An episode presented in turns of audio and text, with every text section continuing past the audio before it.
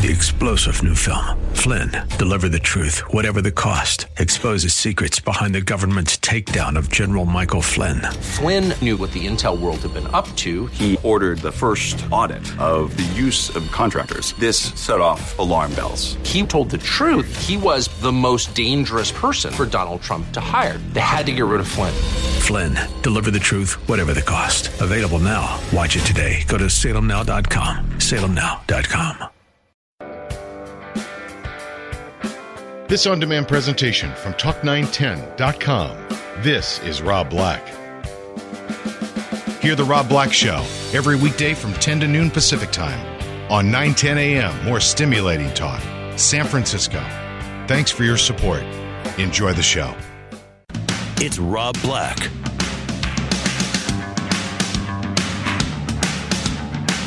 Good morning. Made it through a whole five-day work week. It's been the first one in a while for me. Ah, five-day work week. Actually, I'm one of those people I'd probably prefer to work than be at home. Just, I don't know, it keeps me moving, kind of like a shark or something like those lines. Anyway, anyway, anyway, um, it's the Rob Black Show. It's a call-in show. Hint, hint, wink, wink, nudge, nudge. eight hundred, three four five, five six three nine. It's eight hundred, three four five, five six three nine. Should be a pretty good show for you today. Fridays are my fun shows. Fridays are the days where I stretch my legs. Fridays are Dan Rusinowski and the San Jose Sharks. Coming up at eleven fifteen, we're going to talk about the World Hockey Tournament, where the American Juniors won, pulled off a Rocky Balboa type of upset. We'll also talk about the San Jose Sharks, because I'm sure he'll uh, have an opinion on that. Maybe we'll touch a little bit about the, the Winter's Classic. The Winter's Classic. Uh, what was the Winter's Classic? It was that show broadcast, the hockey game on T V. Maybe you watched it. It was um, kind of fun, kind of nice. It was in Boston, so it was. I, I hate seeing Boston people all congregated together, but other than that, it was a good show for sure. eight hundred, three four five, five six three nine to get your calls in the air. It's eight hundred, three four five, five six three nine. I see a phone is ringing. Yay. So it's always good to start the show with a phone call. Big story today has to be the Jay Leno story. I think we all saw this coming, right? Where they moved him from eleven thirty to ten, and it's the biggest failure N B C's done in quite a while. N B C's going to try to shuffle their deck one more time. It appears that they have a plan to restore Jay Leno back to the eleven thirty-five time slot. The news, the eleven o'clock news, basically just got decimated. Uh, Jay Leno was a very weak draw at ten, much better draw at eleven thirty. So Conan would be pushed back till twelve oh five. Five minutes after midnight. What's that mean? That means Jay Leno would do a half hour program. So now Dave Letterman would be competing against Jay and Conan, so to speak. Now the chart, the change, ultimately, if it does get completed, it would represent basically a retreat. It would represent um, strategy just didn't quite work the, the way they wanted it to. So N B C began the Jay Leno Show, a primetime version of Mister Leno's old late-night show at ten. Mister O'Brien succeeded him and did the Tonight Show. If the Tonight Show starts at twelve oh five, that'll be the first time in decades, decades and decades and probably a half century since the Late Show didn't start right after the news. So, or the Tonight Show, not the Late Show. That's Dave Letterman's gig, so to speak. Anyway, um, and that's, you know, when Letterman went to C B S, he had to leave the Tonight Show. So he had to leave that that phrase behind with him. Anyway, on the exact terms of Mister O'Brien's contract, not known. If he were to be kicked off N B C, we do know that he would probably get forty-five million dollars. So this revised lineup, Jay Leno going back to eleven thirty, will happen after the Olympics. We have the Winter Olympics coming up in the month of February, and N B C is going to preempt it and uh, make sure that we get our good fill of the Olympics. Let's go to Hytendra in Newark, eight hundred, three four five, five six three nine. How are you, Hytendra? Hello there, Rob. How are you doing? Good. Uh, I had a question. Uh, you know, I hear you talk about uh, several stocks, including Apple. Just wanted to get your viewpoint on uh, Apple long-term, say, you know, five to ten years from now. Uh, what uh, would be your recommendation? Yeah, it's it's really tough for me to give you a five to ten year outlook because I would just be making it up out of my butt, Hytendra. Um, okay. I don't know what they're going to come out with as far as product goes, and I, I'll be the first person who's honest with you. I can tell you the next twelve months, I think you'll see Apple work its way to two fifty, two sixty, and probably do a stock split, which will get some people enthused. I think there's support for the company at this point in time because everything's going very well for them.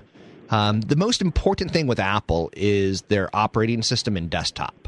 The iPhone is cute. Tablet that's going to be coming out in three or four weeks is cute. You may see the stock sell off on that, to be quite honest with you, because unless this tablet turns hay into gold, it's yeah. going to be perceived as a disappointment. Now, it's trading at twenty times next year's earnings, so Apple stock is much more expensive, eighty percent more expensive than the average stock on the S and P five hundred. With okay. that said, I still think it works its way up to two fifty, two sixty, because I think you're going to see um, a company that underpromises and overdelivers in their earnings, and they got a revolution going. I mean, there's nothing short of a revolution going. Personal computing, digital yep. media, desktop, laptop, operating systems, Mac Mini, MacBooks, iMacs, Mac Pros, iPhones, iPods, I mean, iTunes. They they have a, a, a true revolution going, and I don't see them losing market share um, in any of those categories because their market share is such a small penetration at this point in time on both the desktop and the phone that I think they're going to be able to expand pretty nicely. So um, I think two fifty... good chance it hits one eighty-five before it hits two fifty. I'm not all that stressed, but call me, call back in about a year because I think it's a year-to-year story based okay. on product. And I think what they're also going to do, Hitendra, I think after the tablet, what you're going to see is a T V. I really seriously think Apple wants a T V in large part, and thanks for the call. What we're learning about C E S this year is it's all about the freaking T V. T V manufacturers are coming out with wireless T Vs. They're coming out with wired T Vs. They're coming out with three D T Vs. They're coming out with bigger T Vs. They're coming out with thinner T Vs. Um, I think that's where Apple's going to make a lot of hay. I would think down the road, what you're going to see is that they'll also start working their way into automobile operating systems. Uh, but that's a little bit ahead of itself. So um, I wish I can give you a five-year outlook, but I am not that good at what I do as far as... as I'd have to flat out lie to you, to be quite honest with you. And you don't want that. eight hundred, three four five, five six three nine. It's eight hundred, three four five, five six three nine. Interesting business report came out this morning. And I'm not supposed to talk business in the first segment, but I'm going to break the rules because that's who I am. Um, the waiting's over. We're going to wait another thirty days now before we get the job numbers. So the waiting for now is over, but we're going to start waiting another thirty days because the news that we got, not that good. A lot of economists had forecasted the first positive change in non-farm payrolls. Ultimately, the first positive change in twenty-four months. They got that increase, but the timing's off. Now, the November non-farm payrolls number was revised up from a decline of eleven thousand to an increase of four thousand. So the December numbers that came out today actually made the November numbers look better. The non-farm payrolls in December were down eighty-five thousand, but the November up. Again, we wanted that non-farm job. We wanted it. The unemployment rate, we found out, held steady at ten percent. Consensus was ten percent. Average hourly earnings rose two-tenths of a percent, and that was expected. The average weekly hours worked in the United States, thirty-three point two hours, and that stayed basically where it was. So until those hours pick up, you're going to find that employers are getting more out of their employees. So from a headline perspective, there was very, very, very, very few surprises, but most numbers were in line with expectations. Uh, the numbers that mattered most to the market, the non-farm payrolls, was not. We wanted that to see an increase. We did not. So the goods-producing sector saw eighty-one thousand positions cut. So manufacturing, eighty-one thousand positions cut. The service-providing sector saw a drop of about four thousand. Construction dropped about fifty-three thousand jobs. On a brighter note, there was an increase of about fifty thousand in professional and business service groups and a thirty-five thousand uptick in education and health services. Temporary help added about forty-seven thousand jobs. The downer in the report, and there was a downer, was the indication that the number of long-term unemployed jobless, that's people who are unemployed for twenty-seven weeks or longer, is trending higher. That's alarming because that's showing you when jobs get created. For the workers counted officially being unemployed, four in ten workers have been jobless twenty-seven weeks or longer. A year ago, it was two out of ten unemployed had been unemployed for twenty-seven weeks or longer. That's a real jump. That's double the number year over year. Now, separately, the real unemployment rate, which counts for all marginally attached workers and the total unemployed for basically part-time reasons, jumped seventeen point three percent. So the real rate of unemployment, people who are either unemployed or who are working part-time but want full-time hours jumped to seventeen point three percent of Americans. That number means essentially that one out of six workers who are over the age of sixteen are either unemployed or underemployed. And if you're under underemployed, the thought there is that you're having problems paying your bills. And if you're unemployed, you're having real problems paying your bills. And it hurts our economy because we're an economy that goes out and buys things and then pays our bills to cover them. This is a call-in show. It's eight hundred, three four five, five six three nine. It's eight hundred, three four five, five six three nine. Show works better when you're involved. I promise you that. eight hundred, three four five, five six three nine to get your calls in there. It's the Rob Black Show. You can also drop me an email, rob at rob black dot com. It's rob at rob black dot com. There's a website associated with the radio station you're listening to. It's talk nine ten dot com, talk nine ten dot com. There they got this little forum called a live blog where you can jump in and party. Party with other Blackhead listeners. It's Rob Black Show. nine ten a.m. More stimulating talk.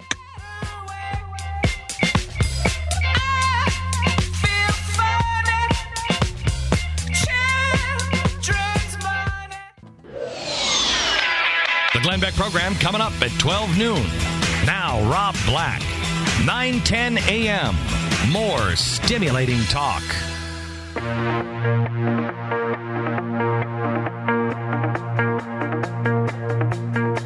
I did my best to notice when the call came down the line. Up to the platform of surrender, I was brought, but I was kind. And sometimes I get nervous when I see an open door. Close your eyes, clear your heart, cut the cord. Are we human or are we dancer? I think I'm a dancer. No, I'm not a dancer. I don't fluffy twirl around in a circle. It's the Rob Black Show. I've got a good pull coming up. Heidi gets kudos. I would blow kisses at Heidi's, but that would probably be considered inappropriate. She pulled off Allison Hayslip. Who the hell is Allison Hayslip? I know you're thinking, did she pull off Jim Cramer? Did she pull off Barack Obama? Who did she pull off? She pulled off Muhammad Ali? No, no, no, no. Will Smith? Uh-uh. She pulled off Allison Hayslip. Who's Allison Hayslip? She's on the T V show Attack of the Show. She's a geeky, nerdy, beautiful vixen of love and technology. I'm a big fan of the T V show Attack of the Show. Um, huge fan. If I were to ask for any of the, the correspondents on the show, she would be number one. Olivia Munn, number two. But what is Attack of the Show? Attack of the Show is the show that I watch. It's all about the internet. It's all about the gadgets that we use. It's a little bit about porn. It's a little bit about comics. It's a little bit about science fiction and movies. It's kind of like Regis and Kathie Lee, or Regis and uh, I always forget her name, but let's say it's, it's kind of like the Regis show, but for twenty-five year olds. And I know I'm not twenty-five, but I'm living vicariously through the show. It's on G four. Honestly, I think it's the best show on T V. When you watch it, you're happy. So Attack of the Show. But she's um at C E S. She's at Vegas right now, and uh, I'm going to talk to her at eleven forty-five, so about an hour twenty-five. And to me, that is a good pull. That is a real good pull. So thank you so much, Heidi. You actually made my week. eight hundred, three four five, five six three nine to get your calls on the air. It's eight hundred, three four five, five six three nine to get your calls on the air. A lot of what's going on at C E S right now is tied towards the television. The television is making a roaring comeback because they're starting to get gadgets put into it. And Heidi, for instance, she watches Hulu and she watches Comedy Central on the internet on her T V. She actually cut her T V cable package to the basic, which didn't get Comedy Central, but she watches Comedy Central still. So she's saving money. Rob Black loves that idea. Rob Black endorses that idea. Now, who's the winner there? Certainly computers. Intel, certainly. NVIDIA for the graphics card processing, certainly. There's also any company that makes wireless gear. Cisco makes wireless gear. Cisco's so big that maybe the T V won't dent their bottom line. It, maybe it's just not enough. So there's a company that is out there that is small enough to benefit from this trend of the television. It's a company called Netgear. And Netgear is succeeding at the present and it could pay off for investors. It's an investment idea. If everything is continued to move towards a connected living room, which is what we're seeing at C E S, Netgear is the backbone of that. Netgear, I think, shares are up eighty percent in the last twelve months, but it's not trading in an outrageous P E. It's not trading, like, for instance, Apple's trading at twenty times next year's earnings. This company is trading at nineteen times this year's earnings. So it's not crazy, and it's got a little bit of growth. Television makers like Samsung and Sharp and Panasonic, all in, all displayed impressive displays. And all of them had internet connections that for like Skype on T V. Netgear, through its family of routers and network-attached storage devices, it's going to be a bigger part of the connections in your home and the television. eight hundred, three four five, five six three nine to get your calls on the air. Let's go to Michael in Santa Rosa. Michael? Uh, hi, Rob. How are you? I'm okay. Good. Uh, I have uh, holdings in a security. Uh, it's called Wasatch Hoisington. It's Treasury Securities. Uh, and it's been dropping, dropping. And my question is whether I should sit tight because it earns, I think their return is maybe four, four and a half, five percent. Uh, at one time a year ago, it was performing like crazy. So, do you think that's something I should just sit on because I at least earn some dividends, or is it better to sell it? Is it the Wasatch Hoisington U S. Treasury Fund? That should be it. It's W H O S X. That, yeah, that's it. Okay, so it's a mutual fund, and thanks for the call. It's down sixteen percent for the year. It yields three point four percent. My personal opinion is that I wouldn't want to own treasuries right now. In large part, we just continue to print new ones, and we're doing them at lower rates. Treasury bonds, four point seven five percent, four point five percent, four point two five percent, four point five percent, five point two five percent. So they got some pretty old treasuries in there that might be coming up for expiration sooner rather than later. Let me see what I can pull up as far as costs. Its expense ratio is pretty high for a bond fund. It's almost one percent. It's not cheap. Now, the investment seeks to provide a rate of return that exceeds the rate of inflation over a business cycle, with the emphasis on both income and capital appreciation. The fund typically invests in at least ninety percent of its total assets in U S. Treasury securities and in the repurchase agreements.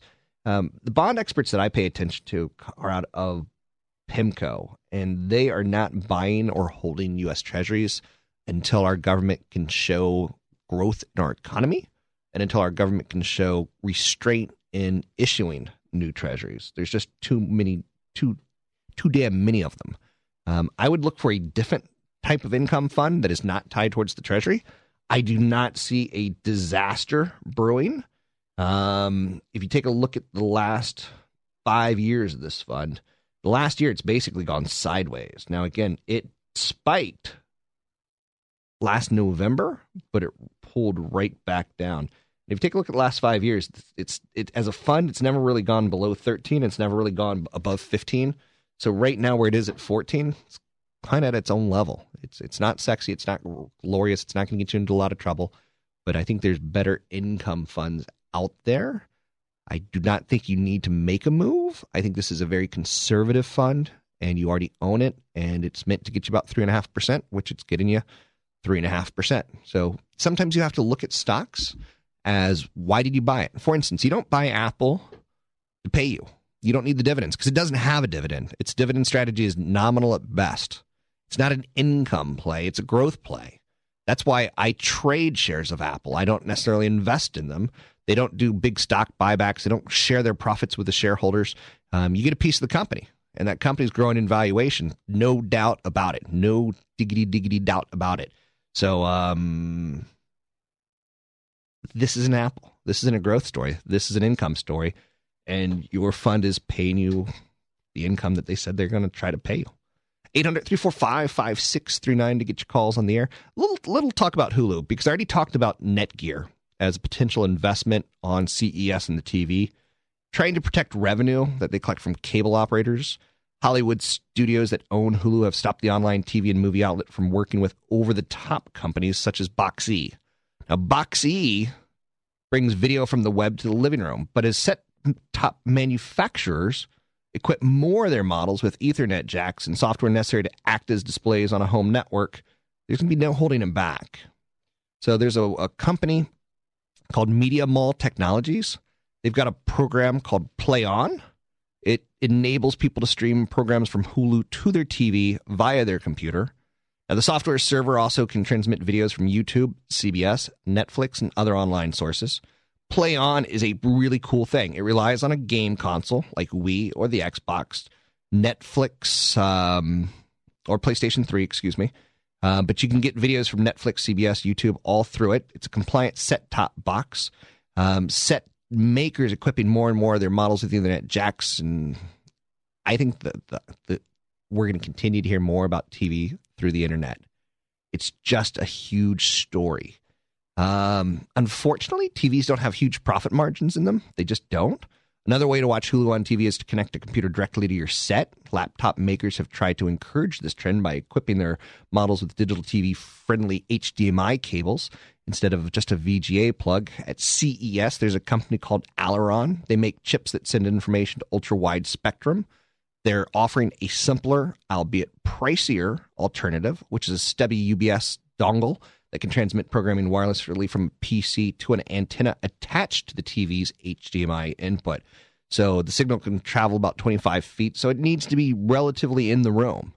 But all sorts of gadgets, all sorts of gadgets right now are trying to figure out connecting your Xbox to your T V through the internet, connecting your T V straight through the internet, connecting your T V through the internet with your computer in a different room. They're all trying to figure it out. So, and I'll tell you, the simpler the solution, I think the, the easier this transition happens. To get your calls in there, it's eight hundred, three four five, five six three nine. It's eight hundred, three four five, five six three nine. It's Friday. I feel Friday. I don't know if you feel Friday. I don't really have my pacing today. I, I feel like I'm a second behind. Like maybe I'm caught in a time warp of about a second. eight hundred, three four five, five six three nine. It's the Rob Black Show, nine ten a.m. More stimulating talk. Got a guitar in my hand and a Western oil can under my Uncle Lever chair. It's Aloha Friday, no work till Monday.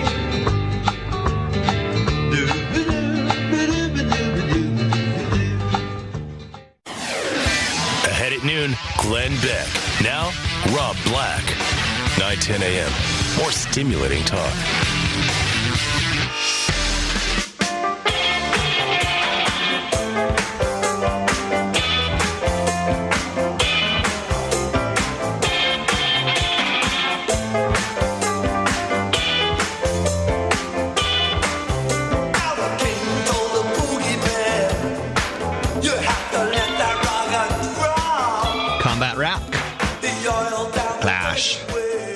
eight hundred, three four five, five six three nine to get your calls in there. It's eight hundred, three four five, five six three nine to get your calls on the air. I do a show a lot about personal finance, a lot about retirement, just a little bit about technology. I think I've been really heavy on technology so far in the last ten shows, in large part because it's a tech time of the year. To be quite honest with you, this is when a lot of the new gadgets get shown, and next year we're buying them. So I, I'm sorry that I'm skewing a little bit that way. I'm not going to say it is what it is because that's offensive. Uh, I think you get the idea of where I'm going at, though. There's a lot of car shows going on right now, and I'm just not a car guy. I'm apathetic about cars. I I, I, I don't get jacked up. I don't go crazy over cars. I just don't. Um, I get kind of lovey-dovey about auto insurance, but not not so much about cars themselves. That just does not appeal to me. One of the bigger issues facing parents today is funding of college. I know it. I know you know it. I know we all know that college is too crazy expensive. And it wasn't so much for me, and it certainly wasn't so much for my parents, but the generation of kids being born today, it, it might be untenable. So we're going to have to come up with alternatives and, and different ways of looking at it. Even modest savings, though, can crack enough of a punch to give you enough time to grow. If you invest just one hundred dollars a month for eighteen years, it's going to be forty-eight thousand dollars. That's assuming an eight percent average annual rate of return. Now, one hundred dollars a month is a lot for a parent. I'll be honest with you. Your baby food's expensive, so, except for when it comes out of the mother's breast. That's the, the most glorious time for the dad because he's not paying for that milk, if you know what I'm saying. It's free. Free. So anyway, I got a I got a breast milk joke in my head, and I think the punchline's better than the joke. But, you know, women go, you know, they get big boobs and fake boobs and all that kind of stuff. And uh, they, they try to please men with bigger. Whereas if you really, truly want to please a man, you, you, you put Heineken in that thing. So if that... I know, I know, I know. I'm not going to be writing jokes for Jay Leno at eleven thirty-five anytime soon. But yeah, I think I got the point across. Um, so anyway, back to saving for kids in colleges. Stocks are the best for your college savings portfolio. For you don't save in bonds. You're not going to get enough. You don't have to save the entire cost of the four years. There's federal, there's state, there's private grants, there's loans that can help bridge the gap. five twenty-nine plans are the best way, in my opinion, to save for a kid's college. It gives you a qualified withdrawal that's not taxed as long as you use it on school. I think it's a lovely, lovely thing. Tax breaks are almost as good as grants. Um, two federal tax credits, the HOPE credit, the lifetime learning credit, the years you pay the tuition. If your income's too high to qualify for those credits, you may qualify for a higher education expense deduction. There's all sorts of good things out there. The best website for saving for college for your kids is Saving for College, saving for college dot com. There's another good website out there that I, I like and I use for the average Joe, for the average man.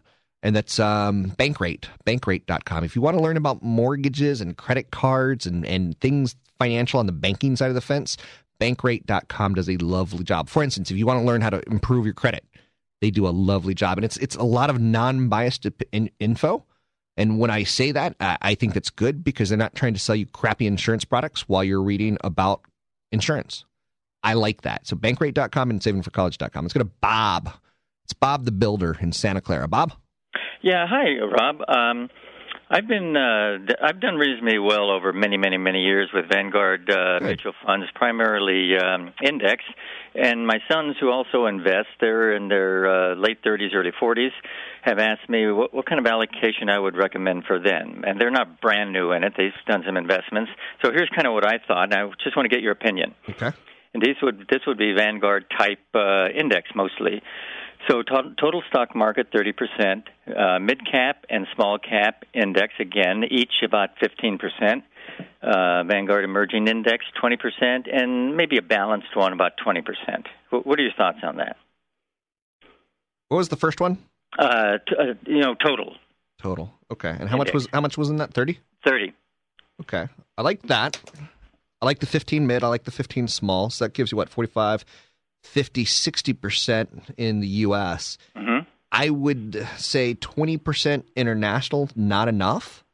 I would I would like to see thirty or forty percent, and I would probably take that out, five out of mid, five out of small, and maybe ten out of total. But that's riskier, a lot riskier. Mm-hmm. So the profile is going to be a lot more volatile. But I truly believe when I look at the United States, Bob, I don't think we have a housing fix right around the corner. I don't think we have an employment fix right around the corner. I don't see an economy chugging at four percent. I look worldwide, and I see a lot of economies chugging at four percent. A G D P of four percent in the United States, Bob, it can make a lot of people look smart. That's why the nineties were so good for investors. Greatest ten years ever were so good for the United States because our G D P was above four percent because we were inventing stuff, we were consuming stuff, we were buying it on credit. I see four percent growth elsewhere, and I want it because that's where you get the best stock market returns. And sadly, I may have to go to India. I may have to go to China. I may have to go to Brazil to get those. So I want a little bit more international, and it's going to be a little bit riskier, Bob, because it, it's international's not clean. International's yeah. not without political risk. International's not without other risk. So that's where I'm going to go with on, on my statements. And I'm now, just, would you do that international or would you do that emerging? I would do it international. Um, I, I think twenty percent emerging is aggressive. Um, I think if you were to put another twenty percent in international, seven out of the ten biggest banks in the world are international banks. And we forget that. Um, and that tells you that a lot of the business of the world is outside of the United States. So um, if you don't want to go emerging, some people would refer to emerging as third world type of investing. That well, I was is, thinking the BRICS. Okay, you were thinking BRICS is your emerging? Yeah, I mean, the, if you look uh, at Vanguard Emerging, uh, I mean, it's pretty substantial BRIC. Right.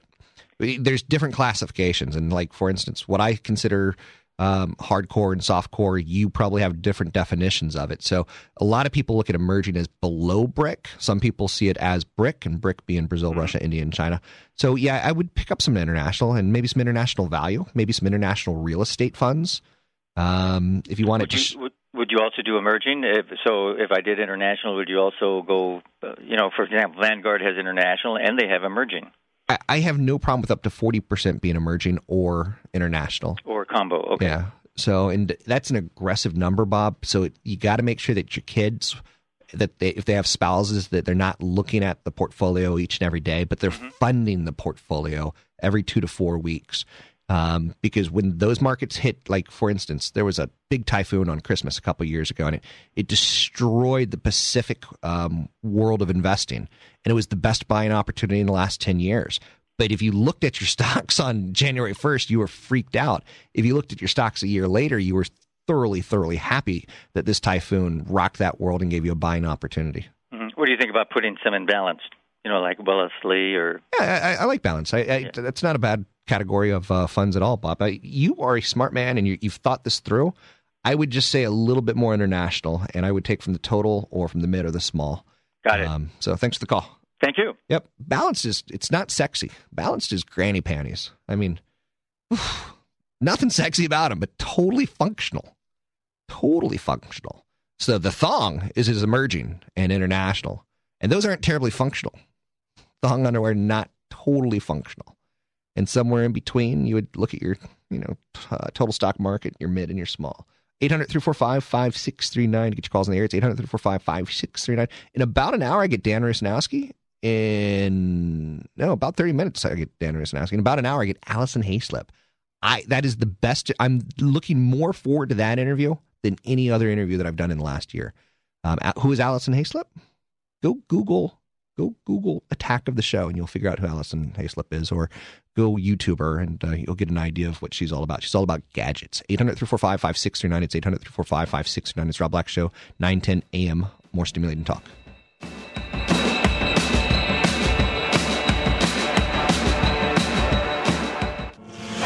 Rob Black, nine ten a.m. More stimulating talk.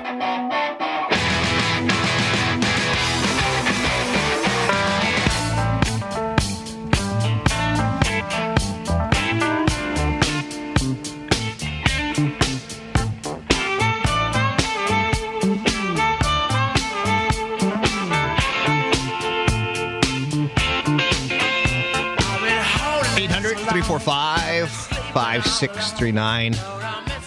Trying to educate you a little bit more about money and financial issues. Big headline today in the newspaper says, for Bank of America bonuses, it looks like two thousand seven. Payouts for investment bankers aim to stem more defections but could reignite pay controversy. So it's going to be a good year to be a banker. What does this mean to you? Why do you care? If you were listening to the, the douche, Ron Owens, he'd be like, should these bankers be getting all this money? Hmm, we bailed them out. Why don't they bail us out? Scintillating talk, right? It's crap. What I will tell you is you can make money from this. He doesn't understand how Wall Street works. He doesn't understand how the economy works. Bankers get paid big dollars because they do big transactions. When California needs money, they don't need ten dollars or one hundred dollars. They, they don't do a six hundred thousand dollars. I need six hundred thousand dollars so I can buy a house. California needs billions and billions of dollars every single day. Now, you know that your stockbroker, no, no, no, you know that your real estate broker and your uh, mortgage broker, they get paid three, three to six percent on every transaction when you buy a house, right? So for a hundred thousand dollar house, that's three thousand dollars. For five hundred thousand dollars, it's fifteen thousand dollars. So when you see a banker getting a million dollar bonus, you get offended for it. When you're talking about billions and billions and billions of dollars in transactions, why don't you bitch and moan about real estate agents? Because you're not complicated enough. You're not you're not savvy enough to see the link. You're not. We're, we're not taught that. We're taught, you know, G I. Joes and Barbies. And then from then on, we're taught to kind of like kind of match and kind of get, you know, homogenize. We don't push people to think in our nation. We push people not to get upset. Let's go to Carl in Petaluma. How are the chickens doing in Petaluma, Carl? Hey, I really like that. We're, we don't push people to think; we push them to uh, to get along. Yeah, that's uh, yeah, that's the root cause of a lot of our problems, I think, Ron. You know, I, I had the coolest family. My dad would encourage at dinner for us to argue pro-life. Uh-huh. And the next day he would say, argue pro-choice.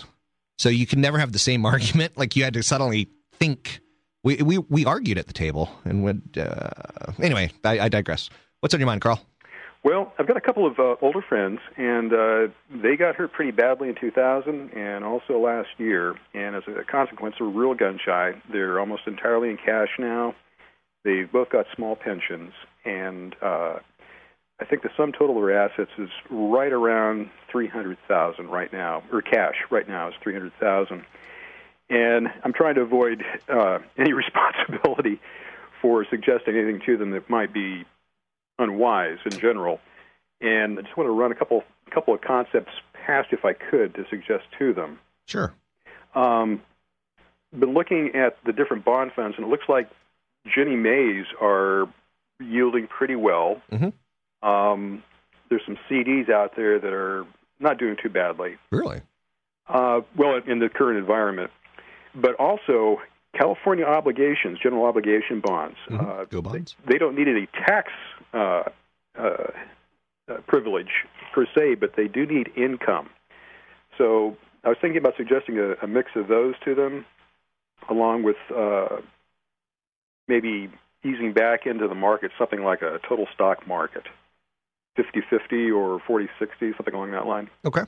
Nothing that you're saying is crazy talk. Okay. Now, maybe instead of a total stock market index, maybe a, a balanced fund or a value fund. Okay. Something that skews to lower risk. Okay. Because they've gotten burned. Yep. And the last thing you want is them to get hurt in any way, shape, or form, or for them to panic because they think they're going to get hurt. Ooh, that'd be bad karma. Um, and you know what? It, it, it kind of angers me, Carl. Not if they did bad in two thousand, that means they got in too late, because I was invested in two thousand, but I was also invested in ninety-nine, ninety-eight, ninety-seven, ninety-six, ninety-five. So it was a good game for me. I'm surprised it went bad for them unless they got in late, which tells me they tend to chase things. And that tells me a little bit more about the mentality. Yes. I think you're spot on there. So I would say consistency wins all battles, and it's a tortoise versus the hare. Okay. um, kind of situation. And I, I love the tortoise. I don't mind growth stocks if you're going to do growth stocks for a long period of time. I don't mind value stocks if you do value stocks for a long period of time. What you don't want to do is suddenly do value and, and look over at growth and go, oh, I want some of that, uh, because then you're changing your, your stripe, so to speak. Mm-hmm. So, yeah, nothing that you said was totally out of line um, as far as investments. Again, I would probably skew a little bit more Uh, value if in anything stock oriented. I love the Ginnie Maes, the Go bonds, the California Go bonds are great for income, and it's kind of a Camelot type of time frame for Go bonds um, because California is under so much distress. The federal government can't let California go bankrupt, so they're securing some of those Go bonds. So there's some safety to them, uh, but again, uh, California is a mess, so you get a real high yield because of that. So typically state bond funds are two to three percent, one percent, two percent, not four, five, six percent. So eight hundred, three four five, five six three nine to get your calls in the air. Let's go to Randy in Santa Clara. Randy? Hey, Rob. How you doing? Good. How are you? How, how are you? I am great. I listen to you all the time, listen to you for years, and uh, I finally took your advice. I had been paying off my house. I do about an extra two thousand dollars a month. Mm-hmm. And uh, captured a great rate of four and three-eighths and took out about two hundred twenty thousand dollars. And want to come up with a strategy on how to invest that and make enough to offset what I'm paying in interest. Okay, first and foremost, I don't. That's not my strategy. Um, just I want to be very clear so that other people don't harvest equity from their home and invest it. I legally can't give you advice. The, the, the S E C and the N A S D are so hardcore about taking money from one source to put it into another that I can't say take that money and invest it in Apple. I can't. I would get into legal problems because your sophistication may grasp it. Your sophistication may not. Um, my risk may be too high. Your risk level may be much lower. So it, it's really bad advice for me to go that direction. But um, if I had new money, um, my two thousand ten expectations are for telecom stocks, utility stocks, and tech stocks to do well for the first half of the year. Um, I think some names like Citigroup are incredible values for the next ten years. Um, I think Citigroup works their way out of their problem. I think Wells Fargo is fine. I think Bank of America is fine. Goldman Sachs is fine. Merrill Lynch, um, not Merrill Lynch, uh, J P Morgan, Morgan Stanley. Um, I think those are also uh, pretty good names.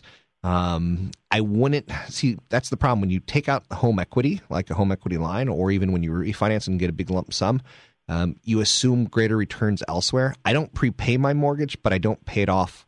Uh, but I don't take money from it for anything other than more real estate. So um, I didn't take out any more than what I prepaid. Okay. So I'm still less than what I originally. Okay, so you got some good ac- so you still have some equity. Yeah. Um, I think I gave you some ideas there. Yeah. So thanks for the call. I'd love one quick other question. Sure. Um, do you? I mean, how would you recommend picking a financial advisor, and you know, what would you look for? What questions would you ask? I think the best thing you can do is find someone who's got a financial advisor that they like and they've used for ten years, because if they've used them for ten years, it tells you that they got through some crazy stuff together as a, as a, as uh, partners. Um, it tells you they got through nine eleven. It tells you they got through a recession in two thousand one, two thousand two. It tells you they got through a Republican president and a Democrat president. It tells you, it gives you a little bit more traction. I like C F Ps, Randy. I'm biased towards C F Ps. Um, ten years ago, well, twenty, fifteen years ago, I saw the industry moving towards C F Ps because they do your, they help you with your taxes. They help you with estate planning. They help you with your college funding. They help you with tax laws. Um, picking an advisor, an investment advisor is wildly easy. You're looking for consistency. Um, picking a financial planner, I think, is the right way to go, and let them help you with an investment advisory strategy that's appropriate for you. Because if you're picking a registered investment advisor, an R I A, who's a good stock picker, right, typically what you're doing is you're you're looking for highest return. I mean, that's what most people look for. Can you can you promise me doubling my money every seven years? Can you promise me doubling my money in four or five? Um, I'm not a big fan of registered investment advisors. I used to be a registered investment advisor. I saw the industry moving towards C F Ps, so I think there's a good website called C F P dot com, C F P dot com. Um, interview two or three and make sure that you get something comprehensive. You don't want something, you don't want a guy who doesn't ask you if you have kids. You don't want a guy who doesn't ask, you know, how's your wife's risk appetite? You don't want someone who promises you before you've told them everything about you. Um, it's typically a, a C F P. They spend a good twelve hours working up a relationship. And then after that, they, they, they monitor you. They stay in touch with you. They, they stay on top of you. Um, So I think that's the way to go. If you need a referral, drop me an email, rob at rob black dot com, rob at rob black dot com, and I'll, I'll gladly work you into a referral of some shape or form. Let's go to Sean in Oakland. Sean? Hey, Rob, it's Sean again. How you doing? Hey, you called yesterday, and you had one stock question. Now you're calling today with the other stock question. You got it. Uh, Lynn Energy, ticker L I N E.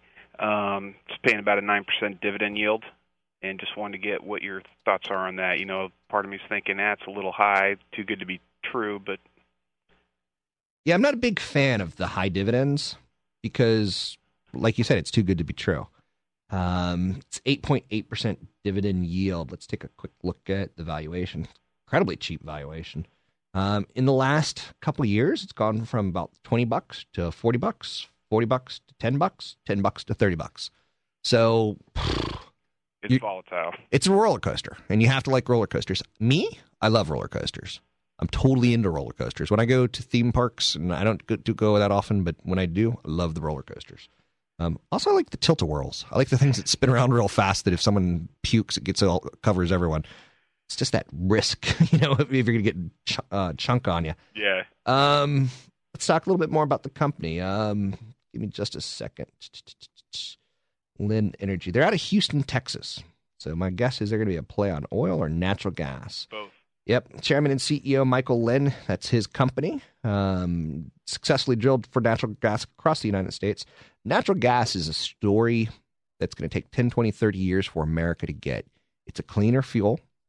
And as we're focusing on clean energy now, more so than ever in the United States, not more so than ever. Mm, global warming, treaty pacts, clean energy, they kind of go together. I'm not saying we're focusing more than ever because I want to strike that. We're still an oil-consuming nation. Sometimes when oil gets expensive, we say, let's look at the alternative. Um, as far as for new devices and new technologies goes, I think natural gas is it's here to stay. We are the Saudi Arabia of natural gas. We got tons of it, and it's typically in the Appalachians, and all we got to do is kick out some homeless, not some homeless people, but some mountain people, some hillbillies, and uh, some one-toothers, as I like to refer to them, And uh, it's not nearly as dangerous as the Middle East or the Gulf. So they got twenty-five acquisitions, very acquisition hungry, in California, New York, Oklahoma, Pennsylvania, Texas, Virginia, and West Virginia. The company's proven reserves of six, one point six billion cubic feet of natural gas. Um, they do a little bit of shallow drilling as well. I don't see much on oil.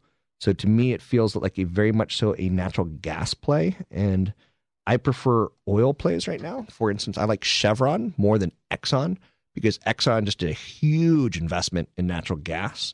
And I'm just an oil guy. I think there's better money to be made there than in natural gas in the short term. In the longer term, natural gas, maybe there's going to be some more acquisitions. Maybe Lynn Energy will be acquired for their proven reserves of one point six billion. That's actually factored out to one point six trillion cubic feet of natural gas. They've got some wildly um, productive wells going out there. So I got no problem with them. No problem at all. And I think it's a play on headlines. Fundamentally, it's not my play. I, I prefer oil. And thanks for the call. eight hundred, three four five, five six three nine. It's eight hundred, three four five, five six three nine. Let me look at one more thing on Lynn. Uh, it's had a great run recently. Three-star General Michael J. Flynn, head of the Pentagon Intelligence Agency, knew all the government's dirty secrets. He was one of the most respected generals in the military. Flynn knew what the intel world had been up to. He understood its funding. He ordered the first audit of the use of contractors. This set off alarm bells. The explosive new documentary, Flynn, Deliver the Truth, Whatever the Cost, and covers the facts behind this scandal. Flynn told the truth. He was the most dangerous person for Donald Trump to hire. I find out the worst enemy that I'm going to face in my life is right here in America. They took my assessment and they wanted me to change it. And I was like, I'm not changing it. They had to get rid of Flynn. With in-depth interviews, archival footage, and never-before-seen personal records of the man behind the headlines. I just felt like I was drowning. Flynn, Deliver the Truth, Whatever the Cost. Available now. Watch it today. Go to Salem Now dot com. Salem Now dot com.